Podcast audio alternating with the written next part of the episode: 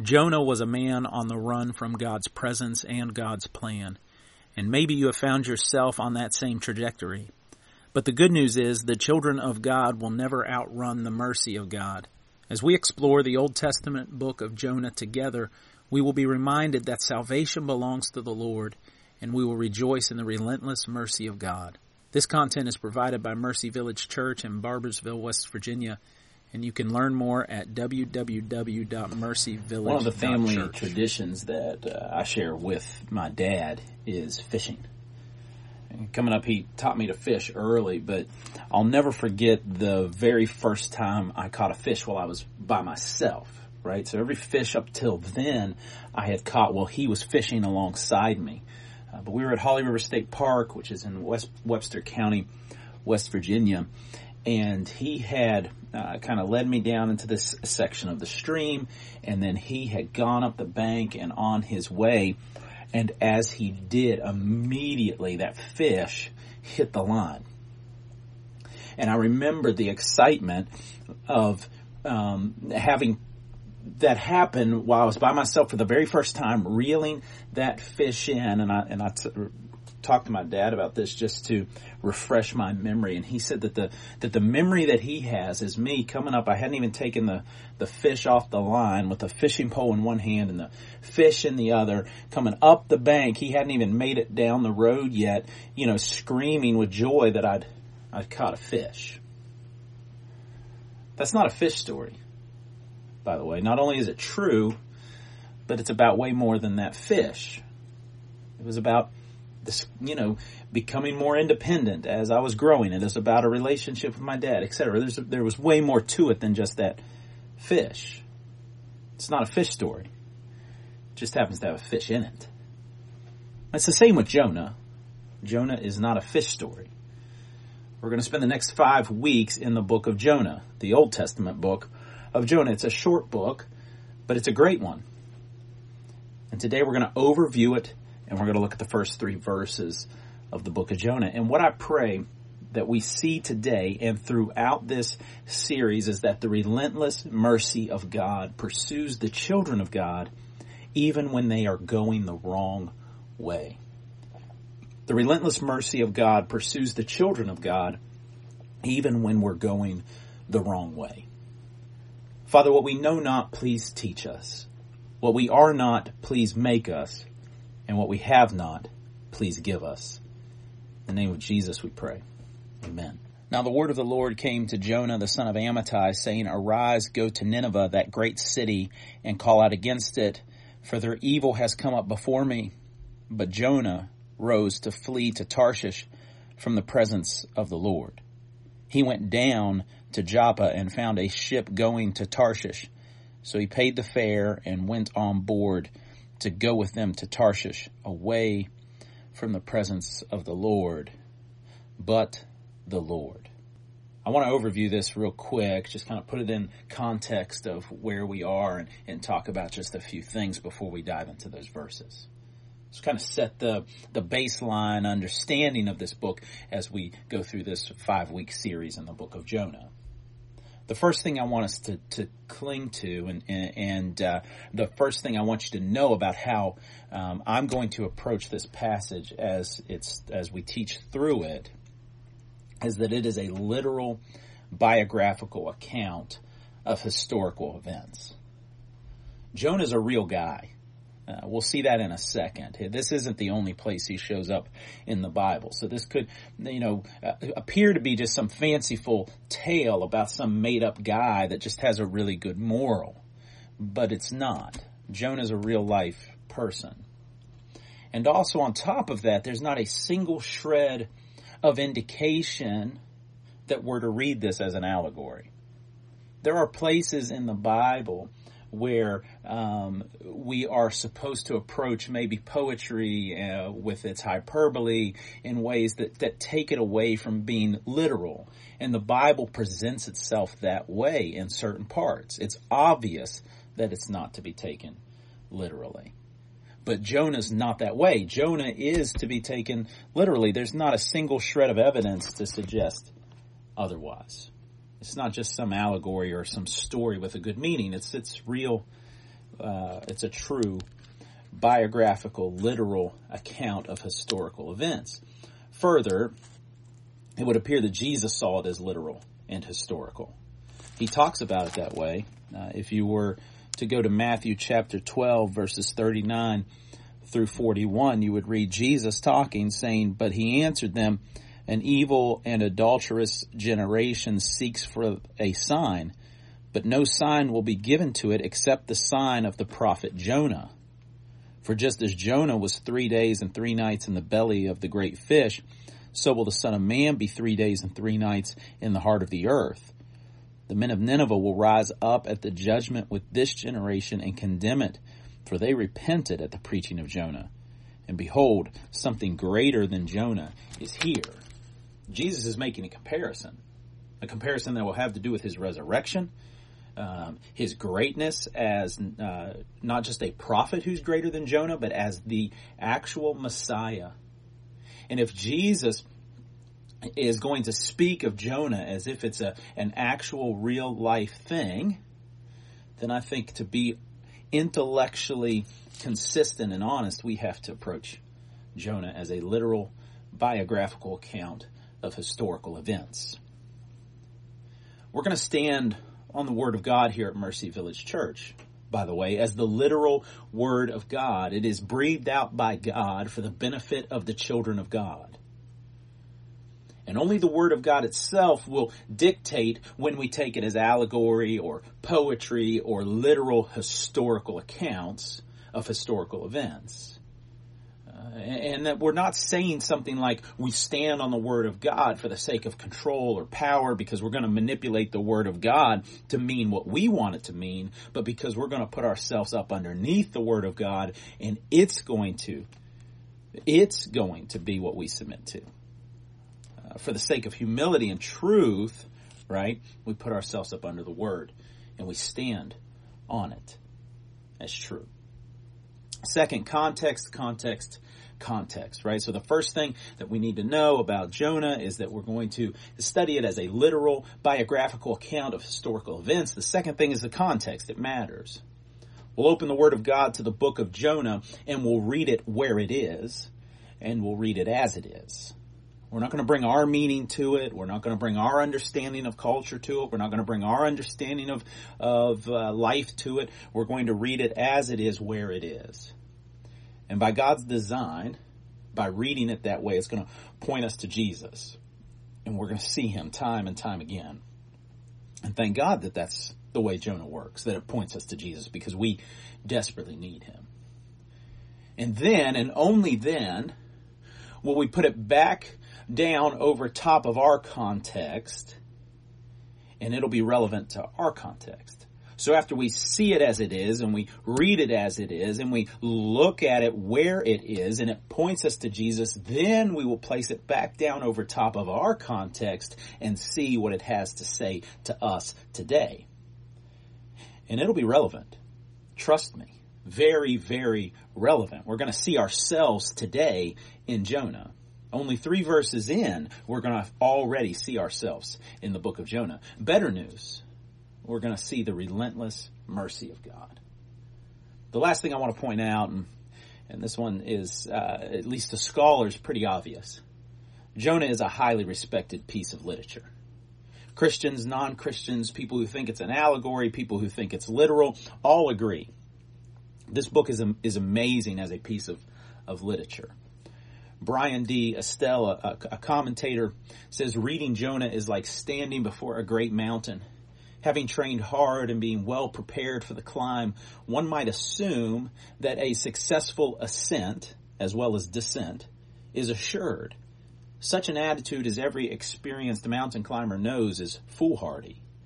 And like great mountains, great books command respect. The poet William Blake said that great things happen when men and mountains meet. How much more so when people with the right orientation encounter great books. Might that be true for us this month as we dive into the book of Jonah? That as we encounter this great book, great things are done for us uh, transformatively by the Word of God and the Holy Spirit in our lives. So let's meet the main characters, the cast and the crew of this story. Jonah 1 and 2. Now the word of the Lord came to Jonah, uh, the son of Amittai, saying, Arise, go to Nineveh, that great city, and call out against it, for their evil has come up before me. Jonah is the first character that we meet. He's a prophet. The word of the Lord came to Jonah. He's going to both receive the word and be asked to proclaim the word. That's what a prophet is. They receive God's word and they share it with others.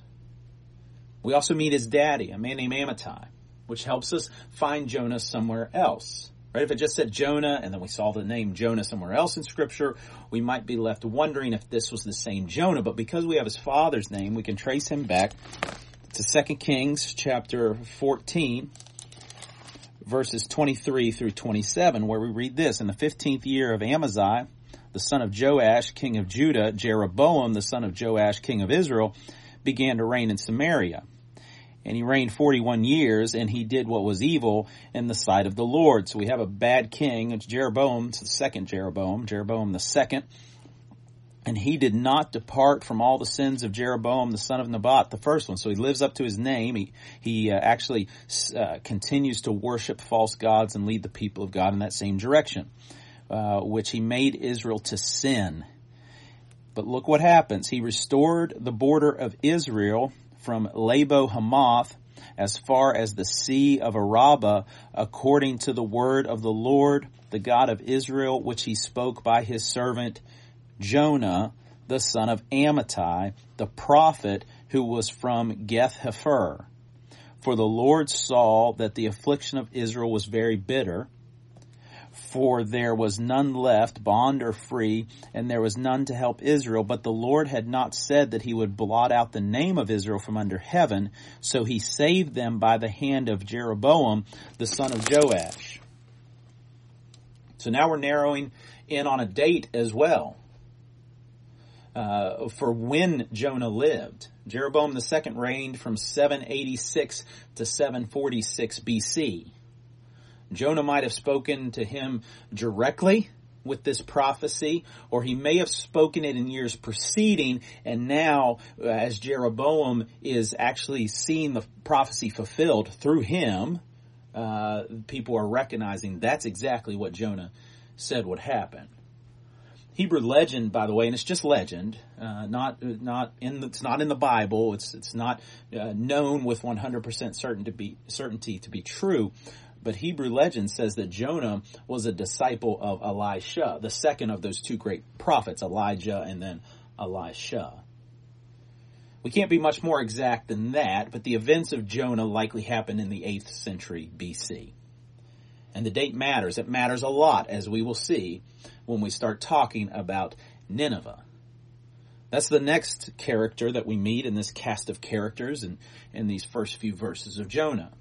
Nineveh was located to the northwest of Israel in Assyria, and it was a military town.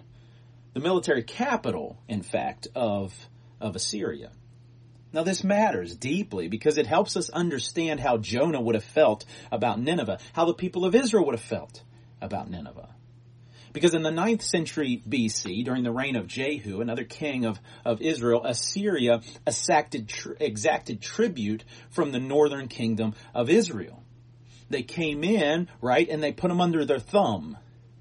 And they said, if you don't want us to destroy you, then you will pay tribute to us. And they agreed to do it. So already in the ninth century, there's this, there's this relationship with, uh, with Assyria that is one of um, even disgust and disdain because they're they are in exacting power, um, not in a good way, but in a very enslaving way against the people of Israel.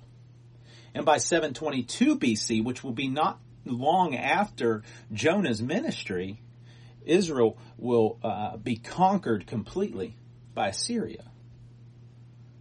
the events of Jonah likely took place between these two events, right? While they're under the thumb of Assyria, not yet destroyed by them, but controlled by them, uh, being uh, uh, forced uh, into a sort of a slavery even to them, always in fear of them, having to pay tribute to them, being taxed by them, uh, having their economy just absolutely destroyed by them, and and I'm sure at the borders when when uh, w- which actually we read in the Bible, they would come over and just do little attacks to let them know the people of Israel know that they meant business, and so there would have been this intense hatred towards Assyria in the days of Jonah. It's incredibly likely that the very mention of the Assyrians would have stirred up deeply, deeply negative emotions for all of the people of Israel, including Jonah. Which brings us to the final primary character of this story. The very primary character. And the primary character is, is Yahweh. And here's the primary thing you need to know about God. He's a God of mercy. Right? The prophecy that Jonah made to Jeroboam 2 was one of mercy. That even with an evil king in charge, the borders of Israel would be restored. That's mercy.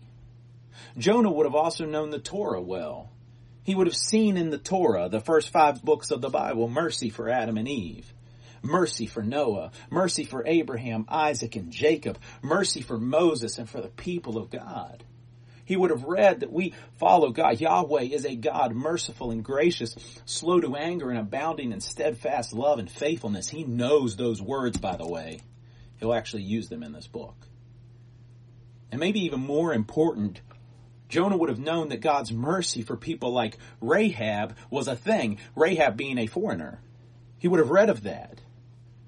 And if he had in fact been mentored by Elijah, he would have most certainly known about Naaman, the Syrian, and the mercy of God shown to him. He would have known of Yahweh as a God whose plan was to save for himself a people from every tribe and tongue and nation.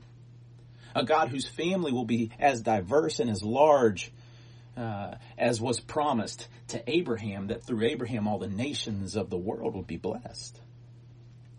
And so when you put that all together, you have a prophet acquainted with the deep compassion and mercy and love of God, called to go to a people he likely hated with a passion to proclaim repentance, and Jonah's likely conclusion would have been that the most possible scenario was mercy for Nineveh. And he didn't want that. He hated the Ninevites. He hated that city. There were probably people living in that city who had drawn swords against his countrymen, maybe even his family, who had come with violence to exact uh, taxes from him, who had who had put all of his people under their control. In this military capital of this country of Assyria that would torment and terrorize and eventually destroy Israel. And the word comes to Jonah, go to Nineveh. Everyone stop for just a second. I want you to, to think about somebody you can't stand, right? Somebody who has hurt you so bad. Maybe it's an obnoxious coworker who has said things that sting you deeply and, and done things behind your back that have, that have left you wounded and stolen your trust and you just can't stand. And maybe it's that neighbor who, so he went to Jonah and he told him, Go to Nineveh. God has a global mission, and it includes people you don't like. God has a global mission, and it includes people that Jonah didn't like. And we have been commissioned, Mark 16, 15, go into all the world and preach the gospel to all creation. That's everybody. Proclaim the gospel to everyone, even the ones you don't like even when it's not easy. But this is where the story gets interesting. God says go, and Jonah, Jonah says no. Verse 3 But Jonah rose to flee to Tarshish from the presence of the Lord. He went down to Joppa and found a ship going to Tarshish. So he paid the fare and went on board to go up with them to Tarshish away from the presence of the Lord. Well, that escalated fast, right? Jonah runs and he doesn't stop until he's outside of the area of Hebrew, Hebrew control in a port town called Joppa, where his money follows his depraved heart as he pays the fare to board a ship to anywhere but Nineveh, please. God said go, Jonah said no. God said go eastward, Jonah goes westward. God said rise, then Jonah went down, down, down to Joppa, down into the ship. David in the Psalms, in the, in the, in the presence, it says, in the presence of God are pleasures forevermore. Jonah would have read those words. But Jonah flees from that very place. He knows that the promise is that in the presence of God are pleasures forevermore. He doesn't believe that promise. And he flees from that place. It's mentioned twice in verse 3, him going away from the presence of the Lord. But wait, Jonah knew that God's omnipresent, right? I mean, he he'd read uh, if he knew that in the right hand of, of God are pleasures forevermore, then he also would have, would have possibly known Psalm one thirty nine seven through twelve. Where shall I go from your from your spirit? Or where shall I flee from your presence? If I ascend to heaven, God, you are there. If I make my bed in Sheol, God, you are there. If I take the wings of the morning, you are there, and dwell in the other uttermost parts of the sea. Even there your hand shall lead me, and your right hand shall hold me. If I say, surely the darkness shall cover me, and the light about me be night, even the darkness is not dark to you. The night is as bright as day, for darkness is as light to you. What does he mean that he was fleeing from the presence of the Lord?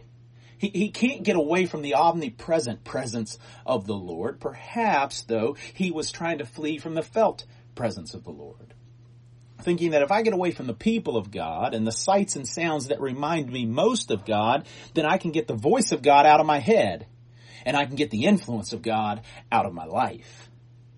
And so he flees. He flees the people of God and the dwelling place of God amongst his people. God says go, and Jonah says no. And we're just like him. Don't miss that, right? It's easy to be critical of Jonah, but, but in this narrative, this book, we are Jonah. I know that almost every time I sit down to read the Bible or I sit under the teaching of the Bible, I hear God say, go. Go share the gospel with Mike. Go share the gospel with this neighbor. Go share the gospel. Go tell these people. Go lead your family. Go love your wife. Arise, Paul Bokel. Go. Arise, Christian. Go. Arise, Mercy Village Church. Go. And oftentimes, not always, but way, way more than I should, way, way more than we should, we say no. God says go, and we say no. God says, my ways are higher than your ways. And we say, man. God says, in the, my presence is the fullness of joy. And we say, I don't know. I'm not sure. See, we're a lot like Jonah. God told Jonah to go proclaim his message in Nineveh. And God tells us to take the gospel to the people in our lives and to the ends of the earth. And what are we going to do? Jonah, me, you. We're fools sometimes. We make the wrong choice. We don't follow after God. We don't do the right thing. We flee from the one place where there is joy and happiness and fulfillment and satisfaction forevermore, and we go our own direction. Away from the presence of the Lord, away from what God has called us to. That, that's foolish. But we act that way way more than we should. Good news though, the first three words of verse 4, but the Lord. Those three words change everything, by the way. This is the relentless mercy of God, by the way. And we're going to see it in the coming weeks, by the way, that these three words change everything, but the Lord. For today, hear the words of Ephesians chapter 2 verses 4 through 8 but God, being rich in mercy because of the great love with which he loved us, even when we were dead in our trespasses, even when we were fleeing from his presence, even when we had thumbed our nose at him, even when we had chosen our own way over his way, made us alive together with Christ. By grace you have been saved and raised us up with him and seated us with him in the heavenly places of Christ Jesus so that in the coming ages he might show the immeasurable riches of his grace and kindness towards us in Christ Jesus. For by grace you have been saved through faith. And this is not your own doing. It is the gift of God that'll preach. This is the message of Jonah. This is the message of the Bible. This is the message of Christianity that God is relentless in His mercy and He puts forth Jesus so that He can bring us into right relationship with Himself even though we're going in the opposite direction. We, like Jonah, are hardwired to desire peace and joy and satisfaction. We want those things. And God says, you will only find those things in me. And we run the other way. We run after our own plans. We run after our own desires. We run after our own wants. We run after our own dreams. We, just like Jonah, stop our ears. We bar, buy our tickets to anywhere but Nineveh, please. Did 2020 reveal any idols in you, by the way?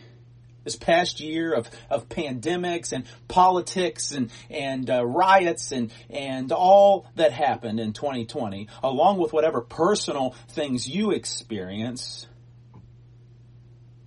the things that you cling to for comfort and peace instead of Jesus were so uh, revealed in my life in 2020 because I couldn't get them as easily in, what it took away from me. My idolatry was the control, the peace, the stability that was stolen by 2020 and what it brought. I've never spent more time on my phone for good or bad. I've certainly wasted more time trying to numb out the craziness of what was 2020. And I don't think I'm the only one. You see, we chase after things outside of God for joy and peace and satisfaction, just like Jonah. We flee from the presence of the Lord to find what only the Lord can give us. And 2020 revealed that in my heart, and, and maybe it did in yours as well. Ephesians 2 says we trend towards following after the course of this world. The me firstness. The mine. I gotta get what I want. And 2020 brought that to light for me like never before. My ways can't satisfy, but yet I run towards them anyway. But God, while we were still sinners, died for us. Jesus, the perfect Son of God, who knew no sin, would take on himself the wrath of God against the sin of all God's children, and he would bear up under that weight, drinking all the wrath of God on behalf of the children of God, so that that wrath would never touch us, so that we get, instead of wrath and punishment and separation from God and hell, we get mercy and grace and love. That's what Jesus accomplished on the cross.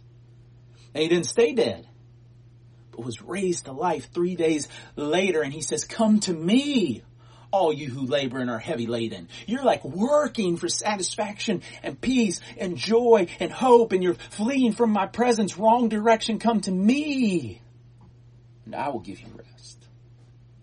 Take my yoke upon you and learn from me. For I am gentle and lowly in heart and you will find rest for your soul. So even when we run, our God runs after us in his relentless mercy. The relentless mercy of God pursues the children of God even when we're going the wrong way.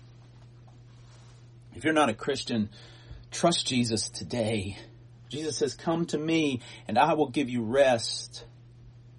Acts 16:31 says believe on the Lord Jesus Christ and you will be saved. All you have to do is believe in the finished work of Jesus on the cross that it was enough to make you right with God and you will be saved. You'll become a part of God's family.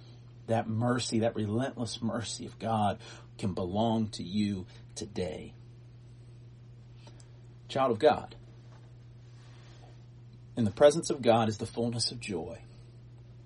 Stop running. Stop running from God. First things first commitment. This is something that we decided to do as a church in the year of 2021. That we will start every day with scripture and prayer before anything else. Even if it's only 90 seconds of, of, of memorizing a scripture verse and, and praying a prayer, but we're going to do that